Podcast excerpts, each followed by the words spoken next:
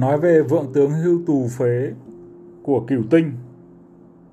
Ví dụ như sao thiên bồng thuộc thủy, thiên bồng à, cung gốc là ở khảm thủy. Thì khi mà thiên đồng, thiên bồng mà gặp khảm thủy thì gọi là tướng. Thiên bồng mà gặp cấn thổ và khôn thổ thì thiên bồng là thủy, bị thổ khắc thì gọi là tù. Thiên bồng mà gặp chấn mộc, tốn mộc, thiên bồng thuộc thủy thủy sinh cho mộc, cho nên gọi là vượng điều này họ ừ, lấy cung làm chuẩn. Hơi khác so với cả những cái trường hợp về ngũ hành mà chúng ta đã học trước đây. Trong trường hợp này thì họ lấy cung làm chuẩn. Ví dụ như thiên bồng thuộc thủy sinh cho cái cung thuộc mộc thì lại là vượng. Chứ không phải là thiên bồng thuộc thủy mà gặp cái cung kim mà lại là vượng. Thiên bồng mà gặp cái cung kim thì lại là là phế. Cung kim là cung đoài và cung à, cung càn tức là được sinh thì là phế, bị khắc thì là tù. Thế còn được khắc như thiên bồng mà gặp à, cung ly hỏa thì là hưu. Tức là tinh khắc cung thì lại là hưu. Tức là vẫn ưu tiên cung hơn. Thế còn ngang với cả cung thì gọi là tướng. Thế cung mà sinh tinh thì gọi là phế. Cung mà khắc tinh thì gọi là tù tinh mà sinh cung, thì gọi là vượng.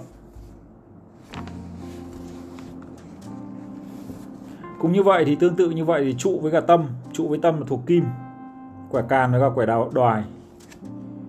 Thì gặp hợi túy hợi tý, tức là kim sinh thủy, thì là trụ với tâm vượng. Gặp thìn tuất sửu mùi ở cung khôn, thì là phế, bởi vì là thổ sinh kim, cung sinh tinh. Gặp dần mão chấn mộc, thì là hưu bởi vì là kim khắc mộc, tinh khắc cung. Gặp dần mão tốn, mộc thì cũng là hưu, thì tương tự. Gặp thân dậu thì là tướng. Gặp càn đoài cũng là tướng. Gặp cấn thì cũng là phế, thìn tuất sử mùi cấn thì cũng là phế, bởi vì là thổ sinh kim, cung sinh cho tinh. Gặp tị ngọ là hỏa, thì cung sẽ khắc tinh, hỏa khắc kim, cho nên gọi là tù gặp thìn tuất xỉu mùi ở trung ương. Hoặc gọi là trung ương thổ thì cũng là phế. Còn gì ví dụ như thiên anh. Thiên anh là thuộc hỏa, đóng ở cung ly. Thiên anh mà gặp hợi tý hợi tý thủy, khắc thiên anh thì là tù. Thiên anh mà gặp thìn tuất xỉu mùi ở cung khôn thì là vượng, tinh sinh cho cung.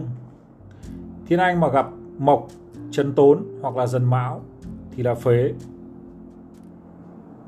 Bởi vì cung lại phải cung mộc sinh cho tinh hỏa. Thiên anh gặp thân dậu càn đoài thuộc kim thì là hưu, bởi vì là tinh khắc cung. Tinh khắc cung thì cho tinh nghỉ luôn. Thiên anh gặp thìn tuất sửu mùi cấn thổ. Thìn tuất sửu mùi trung ương thổ thì là vượng, bởi vì thiên anh hỏa hỏa sinh cho thổ tinh sinh cho cung. Thế còn gặp tị họ, tị ngọ, hoặc là gặp ly, thì có nghĩa là tướng. Tinh với cả cung là ngang hòa nhau.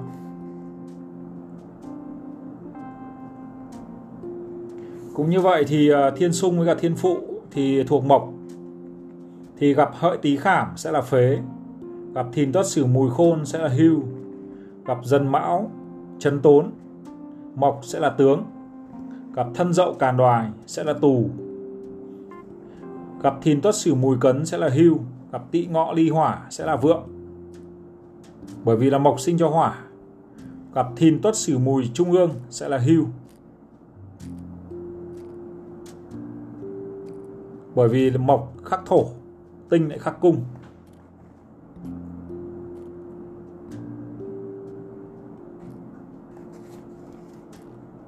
Thế còn thiên nhuế thiên nhuế thuộc thổ, đóng ở cung khôn.